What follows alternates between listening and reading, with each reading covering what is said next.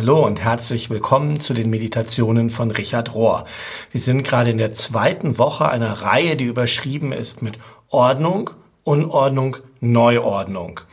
Wenn du das erste Mal hier bist, macht es vielleicht Sinn, dass du dir erst die Folge vom letzten Mal anguckst über Ordnung, denn dies ist ja der zweite Teil.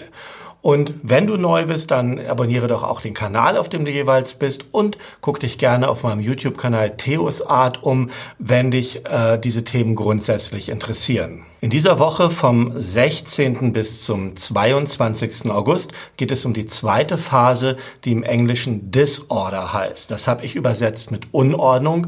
Es könnte aber auch sowas wie Regellosigkeit oder Chaos bedeuten. Und Richard leitet das so ein. Er sagt, die Meditationen der letzten Woche haben die erste Phase von Ordnung beschrieben, die immer nötig ist für eine gesunde Entwicklung. Aber um dann weiter wachsen zu können, müssen wir durch eine Periode oder vielleicht auch öfter durch mehrere Perioden von Unordnung gehen. Die Muster der Transformation beinhalten immer ein gewisses Maß an Leiden. Ein Teil von uns oder etwas muss sterben, bevor etwas Neues anfangen und wir weiter wachsen können. Siehe auch Johannes zwölf, Vers vierundzwanzig. Wenn wir nicht bereit sind, unser kleines Selbst loszulassen, unsere Normen, unsere Glaubenssätze, unsere Präferenzen, dann werden wir nicht fähig sein, in diesen größeren Raum der Neuordnung einzutreten. Die Einladung von Jesus, beständig von einer Phase in die nächste zu wandern, scheint recht klar zu sein in diesem Begriff, in seiner ständigen Einladung zur Metanoia. Das ist griechisch und bedeutet so viel wie umkehren oder den Sinn ändern. Richard sagt, ich erinnere mich, dass ich selber Probleme damit hatte anfangs. Ich dachte, warum soll ich umkehren? Ich bin getauft. Konfirmiert, in seinem Fall wahrscheinlich eher firmiert. Ich habe das Abendmahl bekommen. Ich bin sogar ordiniert. Ich bin richtig. Wie dämlich und gleichzeitig typisch so eine Haltung ist für jemanden, der noch voll verliebt ist in dieser Phase von Ordnung. Aber es ist unausweichlich, dass über kurz oder lang unser ideales, ordentliches oder geordnetes Universum, unser privates Erlösungsprojekt, wie Thomas Merton das nennt, irgendwann wird es uns enttäuschen. Zumindest, wenn wir ehrlich sind. Es wird zu Punkten führen, wo wir tief enttäuscht sind von dem, was uns ursprünglich mal gelehrt wurde. Oder wohin unsere Entscheidungen, unsere eigenen Entscheidungen uns geführt haben. Oder irgendeine zufällig wirkende Tragödie, die in unserem Leben stattfindet. Da wird es einen Todesfall geben, eine Krankheit und eine Unterbrechung von unserem normalen Leben, der Art, wie wir denken oder wie wir in der Welt sind. Und das alles ist notwendig, damit reales Wachstum erscheinen kann oder weitergehen kann. Einige von uns finden diese Phase so ungemütlich, dass wir versuchen, daraus zu fliehen oder zurückzugehen in die erste Phase in Ordnung. Das ist so eine Fluchtmöglichkeit. Andererseits scheint es auch viele heute zu geben, die sozusagen aufgegeben haben, nach Ordnung zu suchen, die zu der Auffassung gekommen sind, es gibt keine universale Ordnung, jedenfalls keine, der sie sich irgendwie verpflichtet fühlen. Das ist die postmoderne Sicht, die von tiefem Misstrauen geprägt ist gegen alles Narrative, gegen alle Ideologien, gegen alle Ordnung. Richard sagt dann, ich kann verstehen, warum in der Christenheit der Begriff von Wiedergeburt, von Born Again benutzt wurde. Die großen Traditionen scheinen alle zu sagen, dass die erste Geburt nicht genug ist. Wir müssen nicht einfach nur geboren werden, sondern auch nochmal neu gestaltet werden im Laufe unseres Lebens. Die Neugestaltung der Seele und das Erneuern unserer Augen muss wieder und wieder und wieder geschehen. Der nächste Abschnitt. Es muss in uns oder an uns geschehen. Früher oder später kommt ein Ereignis, eine Person, der Tod, eine neue Idee, eine Beziehung, irgendetwas in unserer Leben, das uns zeigt, dass wir nicht einfach mit unserem bisherigen Skillset oder aus eigener Kraft weitermachen können. Es wird vermutlich mit dem zu tun haben, was ich die großen Sechs nenne. Liebe, Tod, Leiden, Sexualität, Unendlichkeit und Gott. In einer spirituellen Sprache würde ich sagen, dass diese Ereignisse uns an den Rand unserer eigenen persönlichen oder privaten Ressourcen bringen. Und das ist die einzige Art, wie das Leben, Bindestrich, Schicksal, Bindestrich, Gott, Bindestrich, Gnade, Bindestrich, Geheimnis, also wie dieses Ding uns zur Veränderung bringen kann. Unsere egozentrierten Annahmen loszulassen und uns auf eine weitere und größere Reise zu begeben. Dabei ist es so, dass wir uns nicht selbst in diese zweite Phase von Unordnung hineinzwingen oder hineinarbeiten können. Wir können das nicht forcieren. Wir können nur offen dafür sein, dass das passiert. Jeder Versuch, diese Phase zu planen oder zu arbeiten, sich, also sich selber zu erarbeiten, ist zum Scheitern verurteilt, weil es immer noch das Ego ist, das dann am Steuer sitzt. Wir werden dann versuchen, in, inmitten all des Scheiterns und der Unordnung doch irgendwie erfolgreich zu scheitern oder unsere Unordnung selber zu ordnen. Aber unerwartete Schwachheit, Scheitern, Demütigung zwingt uns dahin zu gehen, wo wir selber, also unser Ego, normalerweise niemals hingehen würden. Wir müssen den Fahrersitz für eine Weile verlassen oder wir werden niemals lernen, die Kontrolle aufzugeben zu, zugunsten eines Real Guide, heißt es da, eines, eines wirklichen Anführers. Ähm, dies ist das notwendige Muster. Die Unordnung in der Offenlegung von Rassismus. Das universale Muster von Transformation, über das ich hier schreibe, ist nicht begrenzt auf religiöses oder spirituelles Wachstum. Es ist auch nicht so, dass nur einzelne Personen, Individuen eingeladen sind, diese Reise zu machen. Ganze Kirchen, Glaubensgemeinschaften und Kulturen erfahren Zeiten von Unordnung und Unterbrechungen oder Störungen. In den Vereinigten Staaten machen viele von uns gerade die Erfahrung, dass die Dinge, die wir für wahr gehalten haben, die wir über uns selbst für wahr gehalten haben und über unsere Nation, dass die nicht so wahr sind. Nicht ganz unwahr, aber auch nicht komplett wahr. Und Richard führt dann hier eine Autorin an, Austin Channing Brown, die über Rassenungerechtigkeit spricht.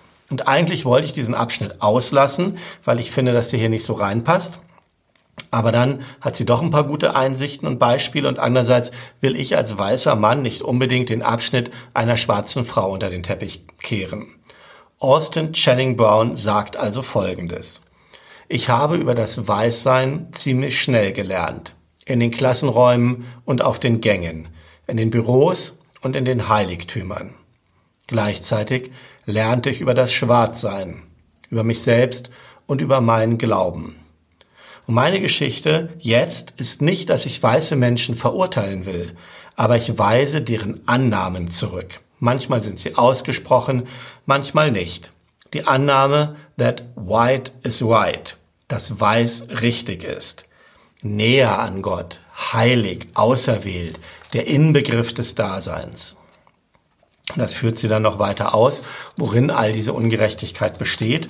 Und das hatten wir auch teilweise in den letzten Meditationen schon und teilweise ist das, was du auch wirklich in den Zeitungen lesen kannst. Und sie sagt dann weiter, unsere einzige Chance, soziale Ungerechtigkeit offen zu legen, besteht darin, dass wir uns mehr kümmern darum, wo die Wurzeln liegen, auf diesen Schmerzpunkt gucken, als dass wir besorgt sind über unseren Komfort. Es sind dann keine komfortablen Konversationen, die wir führen. Es ist riskant und herausfordernd. Aber ist das nicht die Arbeit, zu der wir berufen sind? Ist das nicht die Arbeit des Heiligen Geistes, die Wahrheit zu erleuchten und Veränderung zu inspirieren?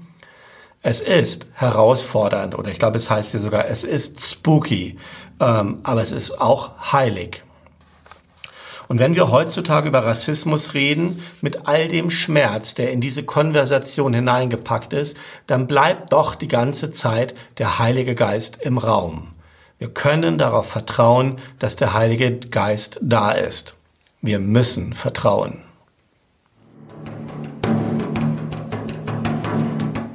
Eine Störung durch den Geist. Mein Freund und C A C-Kollege Brian McLaren hat Jahre damit verbracht, sich eine neue Art von Christenheit vorzustellen. eine, die die Menschen einlädt in ein tieferes Commitment zur Liebe von Gott, dem Nächsten und dem Selbst. So eine Bewegung zum gemeinsamen Guten ist sicherlich eine Störung des Status quo, genauso wie Jesus den Status quo gestört hat zu seiner Zeit. Jesus hat uns vorgemacht, was man in einer modernen Sprache vielleicht Störungstechniken oder Chaostechniken nennen würde. Bewährte Technologien bringen auch Fortschritte hervor, die aber eher Weiterentwicklungen sind. Sagen wir zum Beispiel bei einem Telefon, das früher Wählscheiben hatte, wie sich manche vielleicht erinnern, und das sich dann weiterentwickelt hat zu Tastentelefonen. Oder von einem Telefon mit Kabel zu einem drahtlosen Telefon ohne Kabel. Ja, das alles sind Weiterentwicklungen, aber innerhalb des Bestehenden. Dagegen sind Störungstechnologien oder sollte ich vielleicht sagen Chaostechnologien so geschaffen, dass sie etablierte Annahmen, das bisherige, über Bord werfen. In unserem Beispiel, indem sie ein Telefon, eine Kamera, ein Computer, eine Musikbibliothek und G P S-Technologie und ein mobiles Internetportal integrieren. Und damit ist der alte Status quo des klassischen Telefons ist komplett überworfen. Ja, komplett über den Haufen geworfen. Das Spiel hat sich geändert und die alte Technologie, das reine Telefon, ist irrelevant geworden. Im Johannesevangelium benutzt Jesus dieses Bild von Störung, fast Chaos der alten Vorstellungen, vor allen Dingen in Johannes drei und vier. Zuerst erzählt er einem Mann, dass der trotz all dem, was er gelernt hat und trotz all dem hohen geistlichen Status, den er hatte und dem weltlichen Status, er zurückgehen und neu anfangen muss, dass er von Neuem geboren werden muss. Was vielleicht das beste Bild ist für eine Störung, das es je gegeben hat. Dann sagt er einer Frau, dass der Ort der Anbetung nicht mehr wichtig ist, was zu der Zeit meinte, dass der heilige Tempel irrelevant geworden ist. Was zählt, sagt Jesus, ist die Haltung oder Geisteshaltung und die Authentizität oder Wahrheit von dem oder derjenigen, der oder die anbetet. Jesus hat zu einer radikalen Störung seiner damaligen Religion aufgerufen, einer großen spirituellen Migration, so nennt er das. Und ähnliche Störungen, Migrationen, Schrägstrich Veränderungen sind heute nötig in der Religion, die sich nach seinem, die nach seinem Namen benannt ist. Später im Neuen Testament führt Petrus das weiter aus. Er sagt, der geistliche Lebensstil, der sein Zentrum im Tempel hat, muss gestört werden, weil Gott nicht länger in Gebäuden aus Ziegelsteinen, die durch Mörtel zusammengehalten werden will, wohnen will. Das ist das Alte. Gott will stattdessen in menschlichen Wesen wohnen, in lebendigen Steinen, so nennt Petrus das, die zusammengehalten werden durch Liebe, Wertschätzung und Respekt. Und Brian McLaren endet und sagt, ich sehe die Zukunft des Christentums als eine große spirituelle Migration, eine Veränderungsbewegung, die nicht mehr auf Kirchengebäude guckt. Geh, sagt er, und schau in den Spiegel. Und schau auf deinen Nächsten, auf deinen Nachbarn. Gottes Liebesbotschaft heute ist in diese Welt gesandt in menschlichen Briefumschlägen. Sterben als Störung. Zitat von Richard. Sterben ist nicht abgekoppelt vom Leben. Es ist Teil des Geheimnisses und wir verstehen Leben nicht, bevor wir dem Tod begegnet sind. Es kann manchmal keine größere Störung geben als die Diagnose einer tödlichen oder chronischen Krankheit. Auf eine Art beendet so etwas unser bisheriges Leben. Doktor Rachel Naomi Remen ist eine Ärztin, die selber so eine Krankheit erlebt hat und die ihre ganze Arbeit dann ausgerichtet hat, die ihr Herz und ihre Seele daran gegeben hat, anderen Ärzten, die mit solchen Patienten arbeiten, weiterzuhelfen. Und sie sagt, lebensbedrohliche Krankheit kann Leute dazu bringen, in Frage zu stellen, was sie bisher für unabänderlich gehalten oder akzeptiert haben. Wenn das Leben aufs Wesentliche runtergebrochen wird, ist es überraschend, wie einfach die Dinge werden. Am tiefsten Punkt unserer höchsten Verletzlichkeit können wir entdecken, dass wir nicht leben, weil wir das gewählt haben aus eigener Kraft, sondern aus Gnade. und dass das Leben selbst, das Leben in sich ein Segen ist. Die ganze Reise gehen. Diese Reise von Ordnung zu Unordnung müssen wir alle gehen. Unsere Aufgabe dann jeweils ist es, zuzuhören und zuzulassen oder ein bisschen mit, vorsichtig mit zu kooperieren mit diesen natürlichen Veränderungen, die das Leben bringt. Wir alle erlangen Weisheit zu dem Preis, dass wir unsere erste Naivität aufgeben und dass wir unsere Kontrolle aufgeben. Wir müssen aber Acht geben, dass wir in dieser Phase der Unordnung nicht zu lange bleiben. Jeder hat irgendwann genug von Kritik. Und wir können nicht nur auf negative oder kritische oder destruktive Energie bauen. Wir können nur auf das Leben bauen und das, wofür wir sind und nicht auf das, wogegen wir sind. Negativität hält uns in einem Stadium von Opfersein und in einem Status von Ärger. Noch mehr Kritik und Analysen führen uns dann nicht weiter, führen nicht zur Erlösung aus diesem Zustand. Es gibt dann keine Befreiung, keinen größeren Raum, wenn wir da nur einfach so lange bleiben in dieser Phase. Die Unordnung selber ist nicht so toll, dass wir da immer bleiben sollten. Wir werden, wir werden dann erleuchtet, auf eine Art erleuchtet, wenn das Ego auf seine Art stirbt und wir beginnen, uns der Führung der Seele und des Geistes zu überlassen. Dann bewegen wir uns oder werden bewegt in einen größeren Raum der Neuordnung. Jeder von uns strebt auf eine Art nach Glück. Aber unsere ursprüngliche Ordnung, also wenn wir in Phase der Unordnung sind, dann versuchen, die ursprüngliche Ordnung wieder zu reparieren, führt nicht zum Glück und auch das Reparieren selber ist nicht das Glück. Wir müssen diese Phase aushalten und auf eine zweite Naivität warten, die uns eher geschenkt wird, als dass wir sie erschaffen oder dass wir sie uns erarbeiten. Darüber wird es nächste Woche gehen. Dies waren die Meditationen zum Thema Unordnung oder Störung.